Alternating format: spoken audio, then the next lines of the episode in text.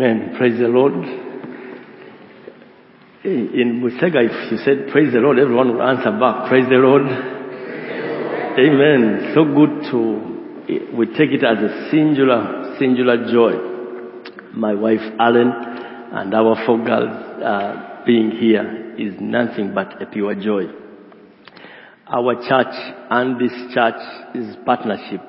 Of course, besides the encouragement from our Lord Jesus Christ, this is such a very, very neat, encouraging partnership over the years that we've been partnering together. This is deeply encouraging to me personally, very encouraging to my wife, our dear children. Um, I, I, I can't tell you uh, the, the, the, the very, very first time this church was uh, introduced to us. I think Brother Kyle Walker was the first one to come. And uh, I have never forgotten the little conversation we had under a tree at King Jesus Church. The, that conversation leading to having your pastor finally come and uh, Blake Palmer and all the different leaders and elders that have come through at King Jesus Church. This has been extremely encouraging. Watching now the grown-up deaf children going to be able to, to go to school, the life skills children. Please, I, I don't think I'll have the right words to say thank you, but please, thank you, thank you, thank you so very much.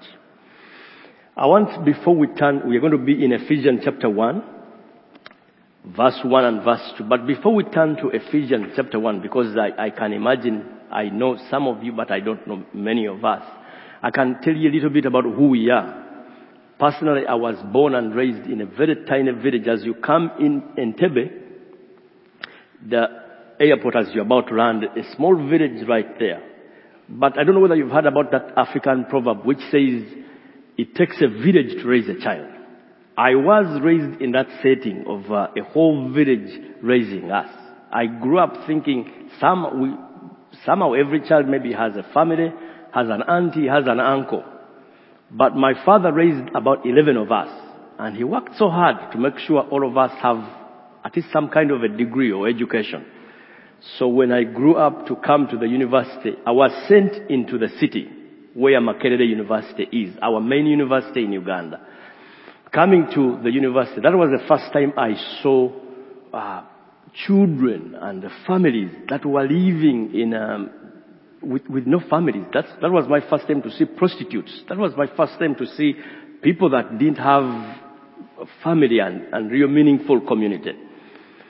But at that point, I thought I could solve these problems in my. Have you suffered from pride and arrogance yourself? I, that, that is the first time I was hit and I thought I could solve these things as a person. But in our high school, there was a girl. That girl is actually today married to a, a, minister of the gospel, but for her she's selling in a, in a market. That girl is the first one who exposed me to the truth that if, Raphael, you never repent, if you never turn away from your sins and give your life to Jesus Christ, if you ever die, you will end up in hell. I said, hell?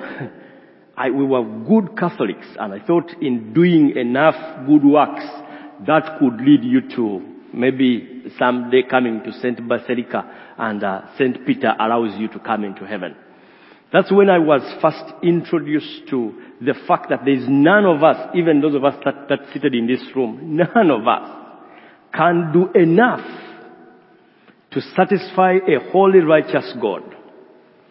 And uh, I was broken, and I finally realized that there can only be one mediator between a sinful, wretched person and that is Jesus Christ and the work that he has done on the cross at Calvary. That's how I gave my life to the Lord in 1996.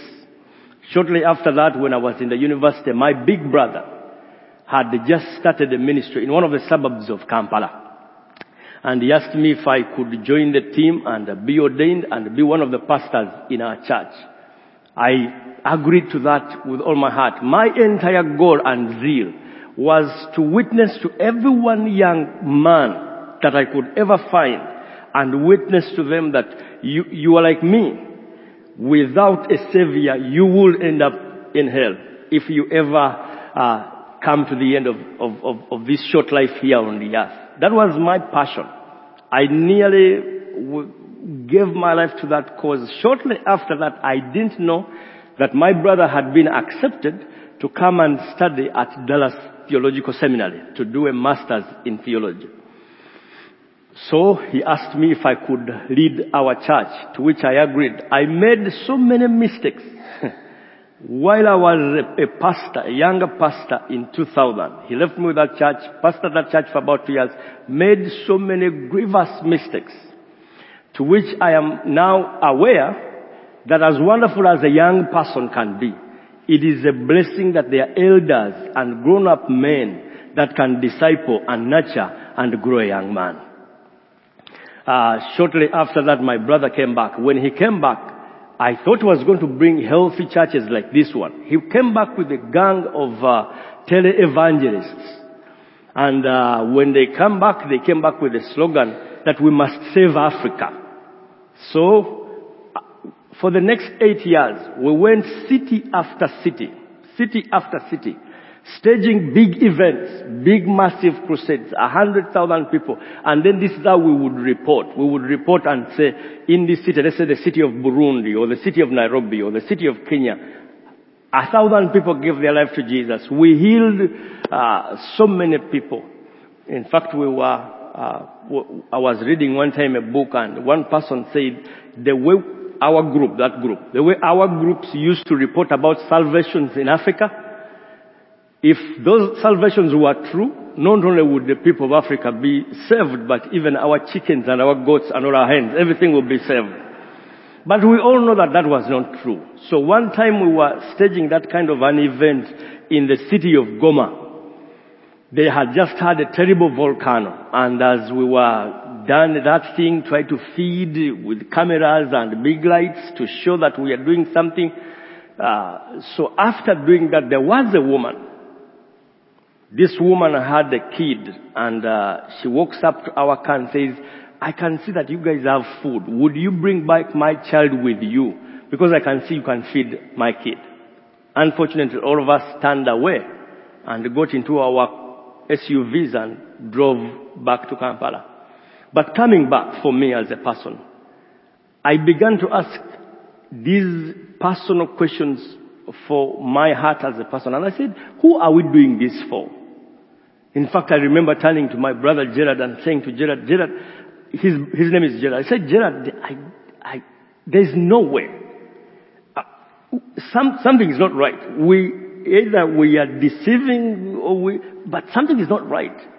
Friends, those of you that are seated in this church and you have a healthy church like this one, sometimes we, we can, uh, we can just throw stones at people that are into prosperity movement or unhealthy churches or churches where the gospel is not being proclaimed and cast stones at them. Let me tell you as someone who was in the midst of some of these prosperity movement movements, many of these people are genuinely, genuinely wrong.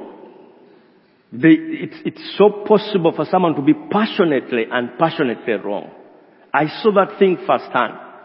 So when I told Gerard I was out of that, everyone thought I'd lost my mind. In fact, even myself at some point I thought maybe i have lost my mind.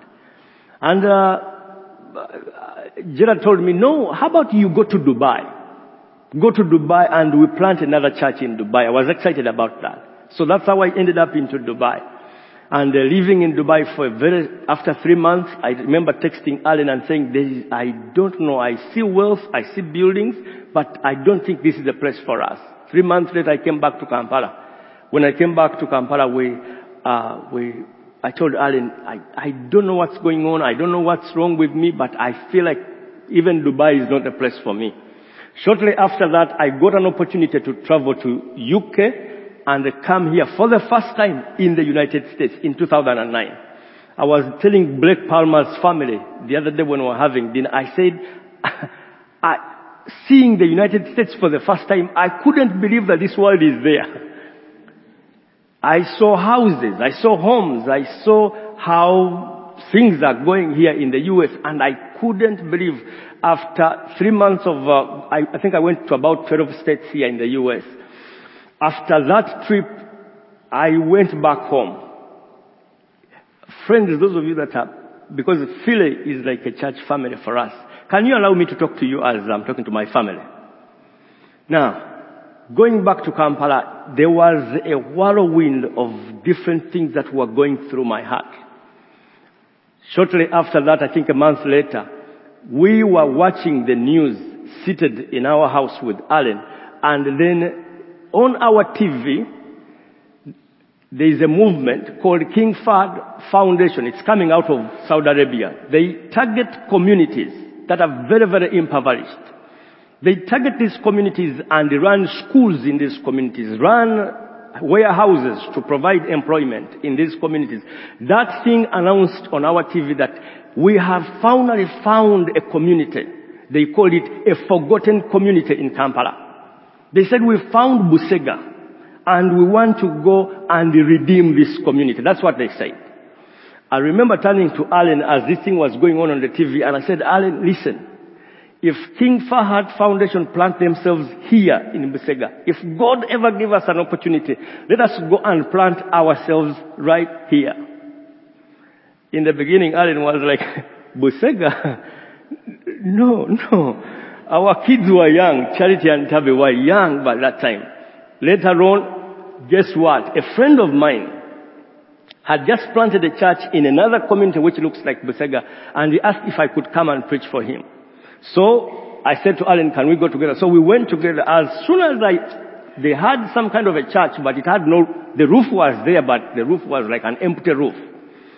As soon as I opened the Bible, like it is here that I'm going to preach, as soon as I get ready to begin to preach, the rain started to come. I'm telling you the truth, the rain poured. I hold, picked my Bible and put it under my shirt to just protect the papers of my Bible. The rain poured on us the whole time. But as we were going back home, Alan turns to me and says, Kaju, she calls me Kajubi, Kajubi. Finally, I feel like I have seen firsthand what it means to obey God and do what God wants you to do. That's how King Jesus Church started. About a year later, when King Jesus Church had just started, it started very, very, very humbly. It started in our house. There used to be a man from Europe who, because he had accumulated a lot of money, we were staying in the same compound with him. His house was here, ours was here. And this man used to use his money to to molest kids because this church is full of some children. I'll not go into the details. And one time we went to the police and the man had 20 cases at the police station, but no one could address them. And uh, so we started with those kids. If you've been to King Jesus, the guy who plays our keyboard, David, came from one of those those kids. And uh, we started the fellowship in our house, that King Jesus Church, and we would open the Bible and study God's Word and play with these kids. Later on, the, the crowd grew so large that we couldn't fit the kids in our house, but a dirty movie showing theater opened up into the community. That's how we started. This is a, a dirty movie theater. Behind it is a stripper's room, and over there is a bar. So that's how King Jesus Church started. A year later, this lady where we have been sleeping, Kim Christenberry, write to me an email and says, Herbie Newell, the president of Lifeline is going to come to Kampala. Would you create time and meet with him? In my mind, I'm going, an American again?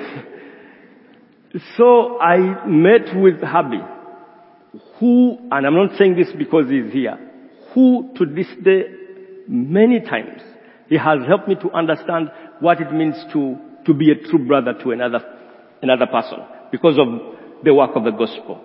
Met with Herbie, and the first question Herbie asked me was, Raphael, what's the vision of King Jesus Church? And I'm like, the vision of King Jesus Church, we want to reach this community with the hope of the gospel. We want to disciple the people of Busega, young people of Busega, who can be able to be empowered to reach their own community with the hope of the gospel. And Herbie is like, if King Jesus Church will lead this, lifeline. This is the word he used. He said lifeline would want to come alongside King Jesus Church in a very tiny, small way. In my mind, I'm going, are you an American or you borrowed a passport? And uh, it's been now over 12 years, ladies and gentlemen. I am indebtedly thankful for the ministry of Lifeline and a dear friend and a dear brother, Herbie Newell, that we've done and the entire leadership at Lifeline and, and, and unadopted that we've done this life together. One of the things, as we get ready to get into our text, one of the things that Lifeline has done that I'm forever thankful for was to introduce us to the church family of Philadelphia. And uh, let me just give one contrast and then we get into God's Word. The difference I have seen with what we have done with Lifeline and Philadelphia and uh, uh, over these years, when we were with these uh, former group, American groups of mine, if they came, like let's say David Burnett has come, Blake Palmer has come, Kyle has come, if they would come, the first thing that they would demand is that, Pastor Raphael, where is the five-star hotel? And then we would take them to those five-star hotels. Ever since we started doing life together with Lifeline and the Philadelphia Church, including your pastor, when your leaders come to Busega, I have never heard one of them ask me, Pastor Raphael, where is this, where is the five-star hotel in this community? Guess what? We stay together in my house. But the community is watching. We walk together the streets of Busega together. And as a result, the money that we would have spent into hotels, we use that money to make sure another child is educated in the deaf school. We use that money to make sure the, the deaf school has supplies and resources to continue the school. Friends, I know I'm speaking for me as a person. I know I'm speaking for my family. I know I'm speaking for the deaf children as I get this opportunity to stand here to, to, to preach. But I thought I didn't want to go into the text before saying to each one of you here at Fide, please thank you very much. I know you could have become an empire. Maybe your pastors could be driving Ferrari here. But for you to choose not to use that money, but to come alongside a church like King Jesus Church to help vulnerable deaf and blind children to be able to have education, please thank you and thank you very much. Amen? Let's go into God's Word. Now, our goal at King Jesus Church, our, when I, I got an opportunity to share here, I thought about so many different things that I could share to a, a loving church like this one. I couldn't get away from Ephesians 1, verse 1 and verse 2. And in these two verses, as you find the text, I want to share the lessons that my wife and I and the entire leadership at King Jesus Church that we have had to learn not to compete with King Fahad Foundation, not to compete with the witch doctors, but to concentrate on what the Bible says a healthy community church needs to do to make sure they reach with the message of the gospel in their own community. Amen? And I thought I could share with us this morning. Look at verse 1.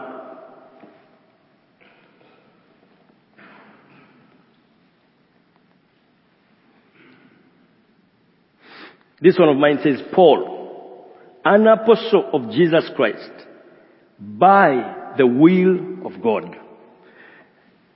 To the saints who are in Ephesus and are faithful in Jesus Christ. The second verse says, grace to you and peace from God, our Father, and the Lord Jesus Christ. Our goal as we were beginning, our, if you ask me, Pastor Raphael, what is the thing the last 13 years that you've learned to be the strongest thing Especially if, let's say, you planted in a community like Busega, what is the number one thing that you can point at and say, this must, this is a must. Like all of us must be equipped into this. All of us must hold this as the most prime thing on a daily basis. It is what is in verse 1. If you re- look at it one more time, it says, Paul, an apostle of Christ Jesus by the will of God. Number one that we hold very primary, and I wanted to share with the church here at Philly, if you write it down, number one, it, it, it says Paul was called by God to be an apostle according to God's will. And I wanted to use this to speak about, if you write it down, I wanted to, use this to speak about what is called a personal call, a personal call individually. In a community like where we are serving, ladies and gentlemen, if you're just running a corporate big church with just a few actors up on the stage, you've lost the game. It has been and it continues to be the biggest challenge and the biggest commitment at King Jesus Church to make sure that every one single individual that walks into the doors of King Jesus Church, number one, understands the gospel, but also commits himself to making this gospel spread. Ladies and gentlemen, it makes such a huge difference. When you hear the words that are being used here to describe Paul, it says Paul. That's the number one thing. The next thing is his title. It's called an apostle of Jesus Christ. The description for apostle here in Greek is called apostolos. It means the one that has been called and sent forth on a very special mission. The mission that was given unto Paul was the mission of the spread of the message of the gospel. Friends, they are many things that I can think about, but there is nothing like individuals in a church gaining an understanding that the message of the gospel is not for me to come and enjoy in the church, but it is my commitment to make it known. For us at King Jesus Church, that was like, a, that was and to this day has been one of our greatest, greatest tools. Every one young person that walks into the church, after I have welcomed them, thank you for being a part of us. The next thing is, tell me your, your gospel story. How have you come to know Jesus Christ? At what point did you realize you were a sinner? Have we intentionally come to this point as Philly to ask ourselves that honestly, at what point did, did I come to know Jesus? At what point did I ever come to a place of realizing I am a sinner? Friends, it's so easy in a good church like here to come and sit in a, a pew there, sit comfortably, have a wonderful choir minister and sing and you walk out without you as an individual ever coming to that place of asking yourself that honestly, what is my personal call as an individual? Each one of us in this room, friends, each one of us has been called by God in whichever way that God has called you. Each one of us has been called to make sure the message of the gospel is shared to the next person. And uh, one of the things that I've seen in America, and please take, take, take no offense, take no offense. One of the things that I've seen in America is that we have created, uh, especially the spread of the gospel, to be handed into the hands of just a handful of people. Maybe those who studied to be ministers of the gospel. I've been uh, looking at, uh, especially the confu- confusion right now. Please, uh, I'm not poking my nose into the American affairs, but I've been looking at the, this whole confusion into the schools right now. And uh, kids being confused whether they are boys or girls. I've been looking at uh, some of the struggles, especially with boys thinking that they can marry girls and think boys can marry boys and things like that. I believe with all my heart that our children, your children and my children, members of Philly, all of us, either you are a lawyer, whether you are a worker, whether you are serving where, each one of us, I think it is high time to go back to look at a verse like this one in, in uh, and uh, in Ephesians and ask ourselves, Paul, an apostle, a messenger, and ask ourselves, as for me personally, what is my message? What is my contribution? What is the, where am I standing when it comes to, to the spread of this gospel? We have uh, one of the girls, she used to be one of the strippers dancers in, uh, in, the, in, in that former hall. That girl came to our fellowship we have divided the entire King Jesus Church into small, small groups where each one of the people is not just a member of a big gathered group, but a small group where you can belong and make a personal contribution. This girl joined one of our small groups, the women's group. And when she joined there, she thought she was going to be judged. She thought she was going to be uh, segregated against. And uh, I remember Alan and the entire women wrapped their arms around this girl and told her, you are one of us. But here is the truth. Jesus Christ loves you, but he would like that there is a day when you come to the end of your sin. And uh, that girl didn't under, said maybe it's because for you you've led a clean life, a pure life, and these ladies continue to pour into this girl again and again and again and again and again, over and over and over and over again. To Today, finally, I think after a year, there wasn't pressure on this girl, but finally this girl said, finally I see myself in light of a forgiving God, but what do I need to do? And these ladies were clear. They said, what if your mission is to go back and witness to your fellow strippers that one, Jesus forgives sinners, but he also does not like that they continue in their sin. What if you help them come to the saving knowledge of Jesus as well? Today, I think, I don't know how many, maybe you, would you say about five? Maybe about five of, of the former strippers have repented, come to the saving knowledge because of this faithful stripper that came to the saving knowledge and she was challenged to go back and pick her friends. Beloved, look at this scripture. Look at how the, what the Bible says about it. Look at John 15 and verse 16 in the words of Jesus. He says, you did not choose me, but I chose you and appointed you to go and bear fruit and fruit that will last.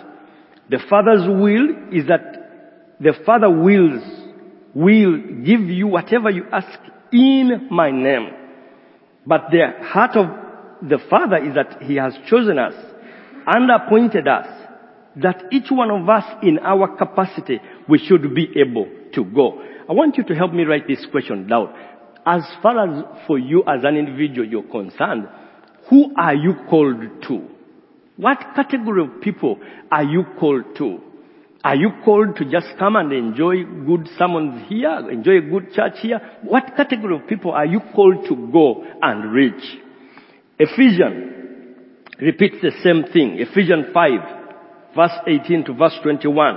It says, all this is from God, who through Christ Jesus reconciled us to himself and gave us the ministry of reconciliation. That is, in Christ Jesus, God was reconciling the world to himself, not counting their trespasses against them, and entrusting to us the appeal through us.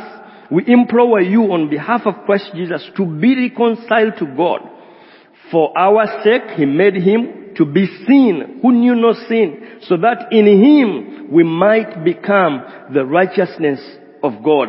Beloved, I pray that each one of us in this service will walk out of here knowing that I, I usually tell the people at King Jesus Church, you know, many people get to a place, especially in the present day churches, like the churches where I came from, where they tell people, please have your best life here and now. Please enjoy. The, enjoy, be the better you you can ever be. Ladies and gentlemen, these things are not true. You and me are ambassadors of the gospel. And there is coming a day when each one of us will, I'm pretty sure, we will stand before Jesus Christ and we will be held accountable. We have been trusted with the most precious thing on planet earth. We have not trust, been trusted with these buildings. We've been trusted with the message of the gospel. And it has to go out. It has to be shared. Please, church, hear me. God has not called your family. God has not called my family to, to sit in the pews and enjoy a nice service. One day, we've been having a thing in our family. Uh, one day I was with my daughter. Every time they make a birthday, I normally go out with them. And uh, we were seated in a restaurant and we were eating on her birthday, the biggest girl, Charity. And uh, then she posed the question to me. She said, Dad, what would be the number one thing if I ever grow up? That was, I think, her 15th birthday. She said, what would be the number one thing when I ever grow up that you will be disappointed about if I did it? And I said, oh God Almighty, this is the greatest gift I can have on this girl's birthday. I remember turning to her and saying, honestly, we as the Kajubis, we've been trusted with the number one most precious thing on planet earth. And that thing is the message of the gospel. That all men have been created and born in sin. But there is a righteous God, perfectly holy and perfectly righteous. There is no one single man. It could be American, it could be, it could be Ugandan. No man can ever bridge that gap between a holy God and a perfectly righteous God. But Christ Jesus has come, bore our sins, lived a life that none of us in this room could ever live. And through Him, at the repentance of the sins of men, men can be reconciled unto Him. Beloved, if you ask me, Pastor, what is the number one thing you've learned in a community like Busega? People it is so easy to come into a community like Busega and say the greatest problem in Busega is, uh, is poverty. That would, that would not be true. The greatest problem in Busega is not poverty. The greatest problem in Busega is that men and women have turned against God, have lived the way they want to live. The greatest problem in America and in Busega is not either poverty or race or tribe. The greatest problem here is that every man and every woman is beginning to live the way they want. And I am praying that for us as a church that have been trusted with this glorious message, we will come out and in humility, lovingly serve one another as we call our brothers and sisters unto repentance. Amen. To be called personally, it means to be called to be possessed by Jesus Christ. Many people ask me, Pastor Raphael, I want to share the gospel, but what, what do I need to know?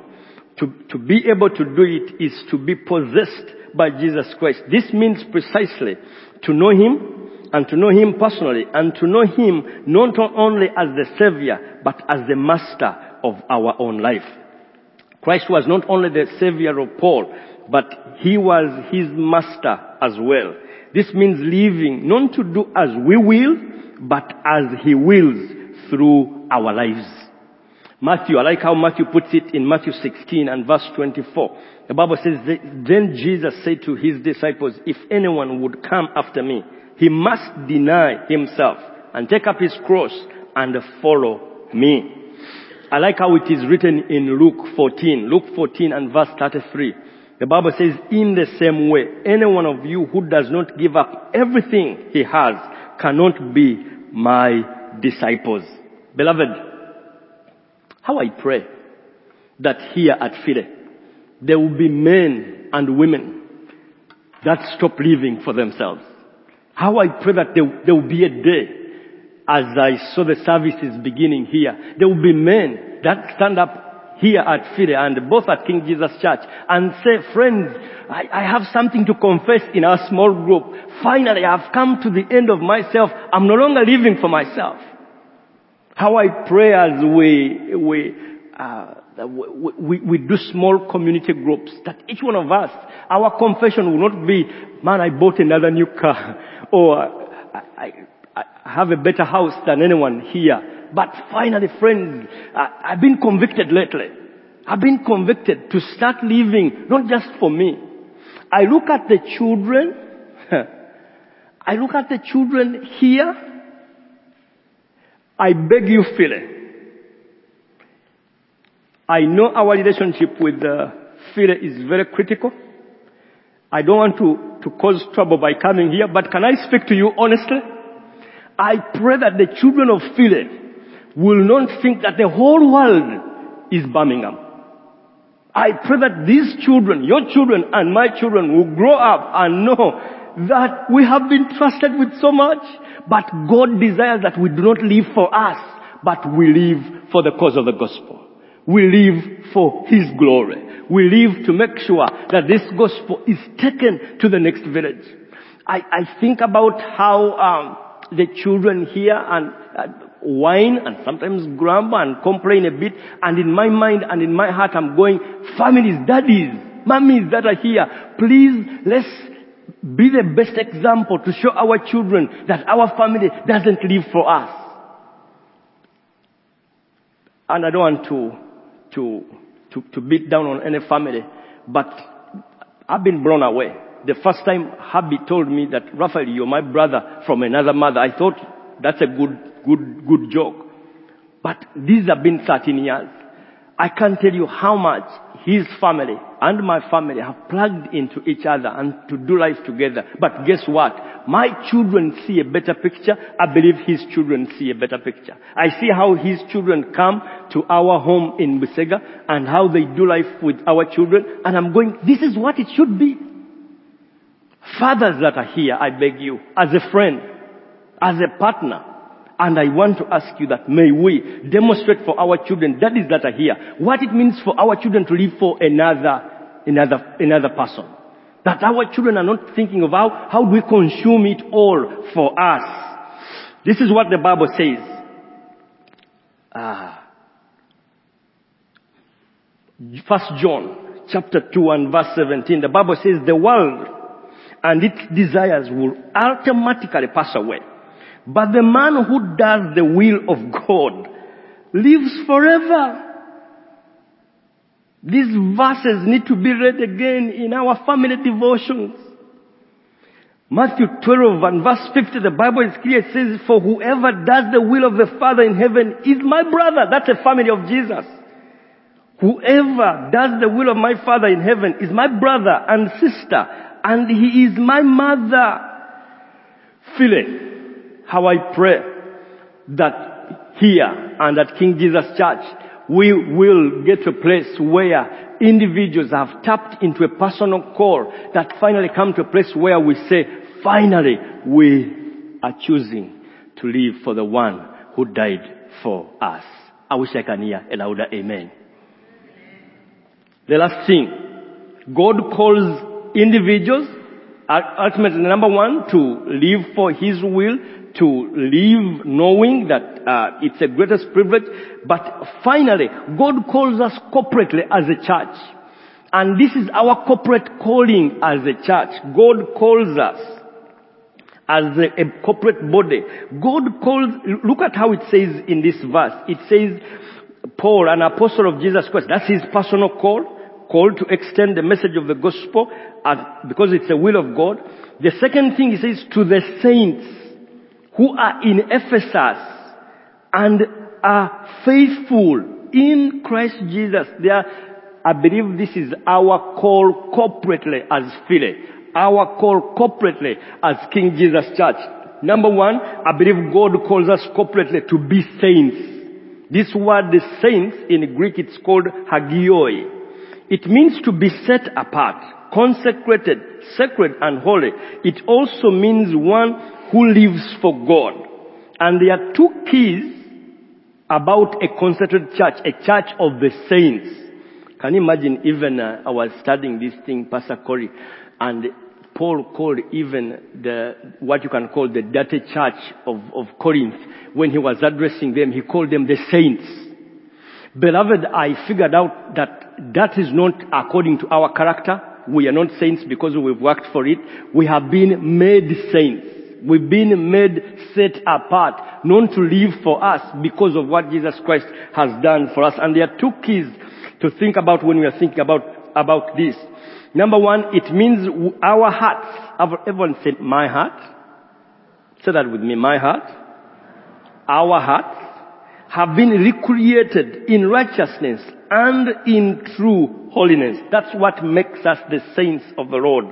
And to put Ephesians, that's why it says in Ephesians 4 verse 24, it says, and to put in a new self, created to be like God in true righteousness and in holiness.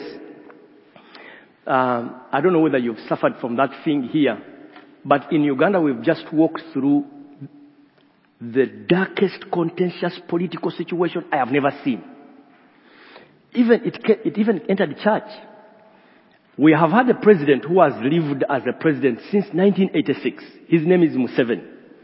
There are people inside the church who, of course, before Idi Amin, there was turbulence. Uganda was unstable. So President Museveni came in. There were pastors even in church who would stand on the pulpit like here and say publicly, Museveni is a God sent. Then there was a young man. His name was called Bobby Wine. Bobby Wine was, was enchanting people power. And then the whole crowd will answer back, our power. young people, vibrant young people, and they were demanding we must have change. Now, I wouldn't have a problem if that was outside. My issue was having that thing inside the church. At King Jesus Church, it, it was the toughest thing to lead in church during that time. Happy you couldn't believe. You would get in church and there are people who are saying to you, Pastor, please say something. Say something to either the effect of our people power, our power, or Museveni and our power. And I remember, ladies and gentlemen, turning to this scripture and beginning to understand why Paul addressed the Ephesian church as the saints. Ladies and gentlemen, I know we might have, like in, in Uganda, I kept telling the people, we might have political inclination towards Bobby Wine or people power, but above all things, we are the saints of our Lord Jesus Christ. We could have political opinions here on the earth, but I am praying that here at Philly, what are the political things you have here? We have people power and the movement. What do you have here? Eh, maybe I don't want to know. Okay it's contentious. How I pray, I pray with all my heart that just as we have people power and uh, movement power, I pray that when we walk into the doors of the church, that God will do a work in us to be reminded that yes, we are here and we must have maybe political inclinations here, but this is not our end and binding home permanently. I was uh, I've, I've been watching some football lately here, and uh, I think it is uh, it is Herbie who introduced me to the things of Alabama. And uh, last week I was watching it in Columbus, and I was saying Alabama and Tennessee, and I was seeing how people were binding their teeth. And in my mind, I'm going, yes, there could be some football inclinations, but friends, be reminded that above and above everything, we have been called to be the saints of our Lord Jesus Christ. People that don't live for these temporal things, people who live for the understanding that we are here, but our dwelling here is temporal. Our citizenry is not here. Our citizenry is in heaven above. This is what the Bible says.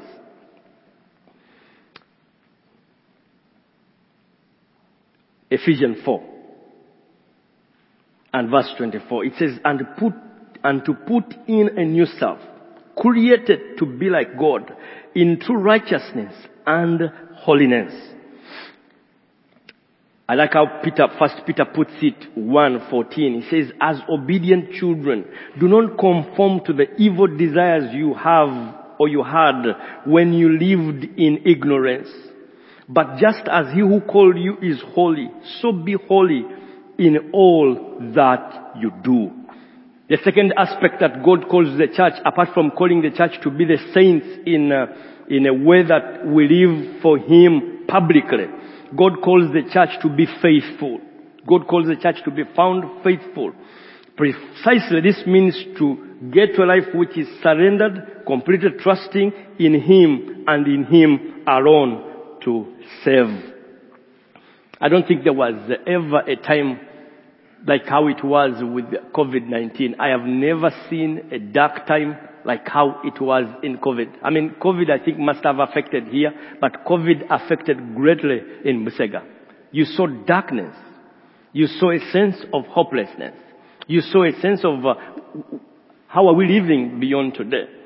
And beloved, God calls us in dark times. I, I, I, I don't think the church here and Uganda, I don't think we've ever lived in a time which is uncertain like it is right now. But in these uncertain times, I, how I pray that Philly and King Jesus Church, we will be found to be faithful found to be doing what the Master has called us to do. Let me tell you a testimony, of course, to the glory of God and the faithfulness of the saints at King Jesus Church. We have, those of you that have been to Busega, you know we have King Jesus Church is here, but right above us we have a major, a major prosperity movement church called Liberty. Like they have a massive building where people like Creflo Dollar have been coming to preach. When COVID hit, all the doors of this Among Us church were closed.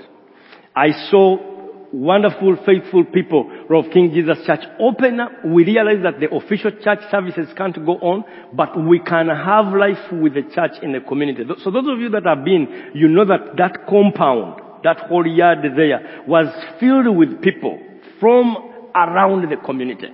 People were flooding that whole compound every day because that felt like the only place where kids could play from.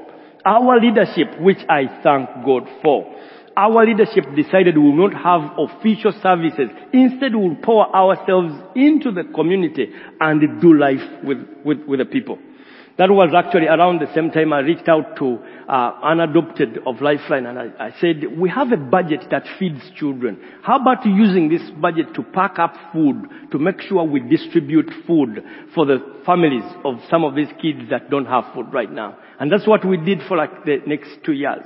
Beloved, in dark times, how I pray that this church and King Jesus Church will be found faithful, folding our sleeves to serve the people.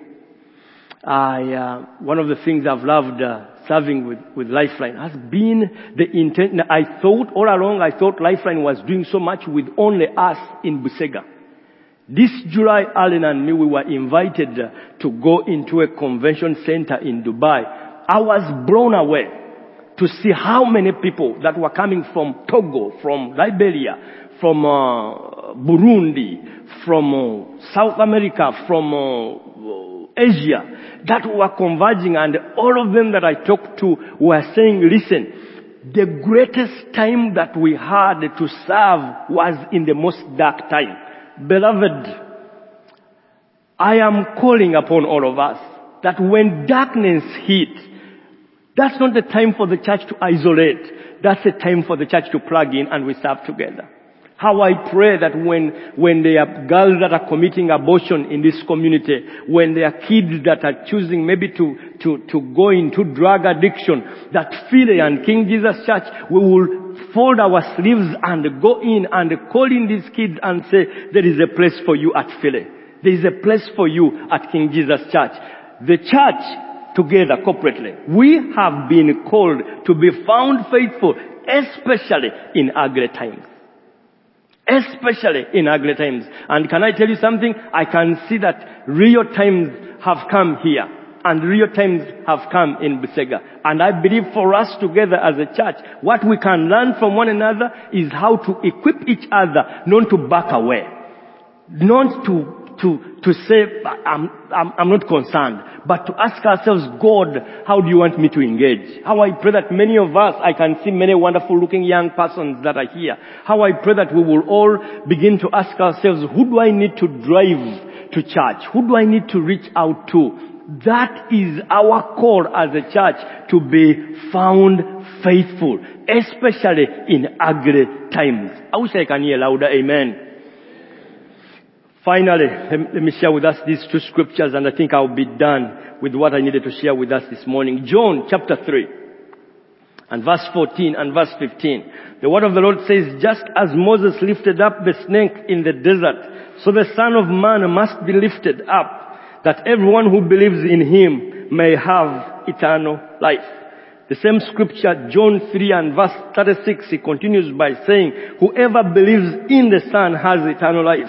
But whoever rejects the Son will not see life. For God's wrath remains on such a one. How I pray. With all my heart and everything that is within my heart. That Philly. We will be found. Number one, as, everyone said that with me, as the saints of Christ. We, we will not back away. When uh, the, the, uh, I think you have uh, what what is predominantly here is white and black. We have thick tribes thick tribes and they hinder the gospel in our community. Alan and me are by the way coming from two different tribes. Two different tribes.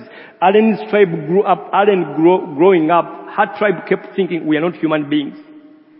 But guess what? Growing up, even me, my tribe kept thinking Alan's people are not human beings. Because of the hope of the gospel, ladies and gentlemen, and because of the work Christ has done in my life, I have never seen a real human being like my sweet wife. But also I, I think maybe she thinks the same way. I don't think she has ever seen a real human being like me. I'm just hoping. I am praying that in these ugly times, Philly, our description will be that we have been found to be the faithful ones of the Lord. We have loved genuinely. People have found their way into our Philly family. I love you with all my heart. If you don't mind, can I pray some in Luganda? Please, let's bow our heads and pray. Mukama Mukama. Gwe Katonda. I know the times are difficult, but I thank you for our partnership as King Jesus Church and Philly. I continue to pray that God, you open our eyes to the realization of what is my personal place in the spread of this gospel. God, this might look different and for everyone that is seated in this room. Some it might be to people that, that are struggling with abortion. Some it might be with the kids that are caught up on drugs. To some it might be with the families that are behaving like as if they, they are the owners of the world. But God to all of us, I pray, that we will take serious the call to which you've called us, which is the call to spread this glorious gospel. My God and my Father, corporately as uh, Philly and as King Jesus Church, I ask you that you help us, O God Almighty, to be clear on who we are. Let our identity not be um, po- politically inclined or, or, or, or, race or, or status. I pray that our description, our identity will be the fact that we are the redeemed of the Lord. I pray that this will sink into the homes, the families that are represented here. I pray and ask you that God, you may continue to do a work in this faith family. Thank you for the pastors. Thank you for the leadership. I pray, God Almighty, that you may continue to grow your work in this faith family. I continue to ask you that our two churches will be able to continue to be an encouragement to one another, not in a way that we can make possible, but your spirit can make possible. Do what only you can do and be glorified and be exalted, for it is in Jesus' name that we pray. Amen. I love you and God richly bless you so much.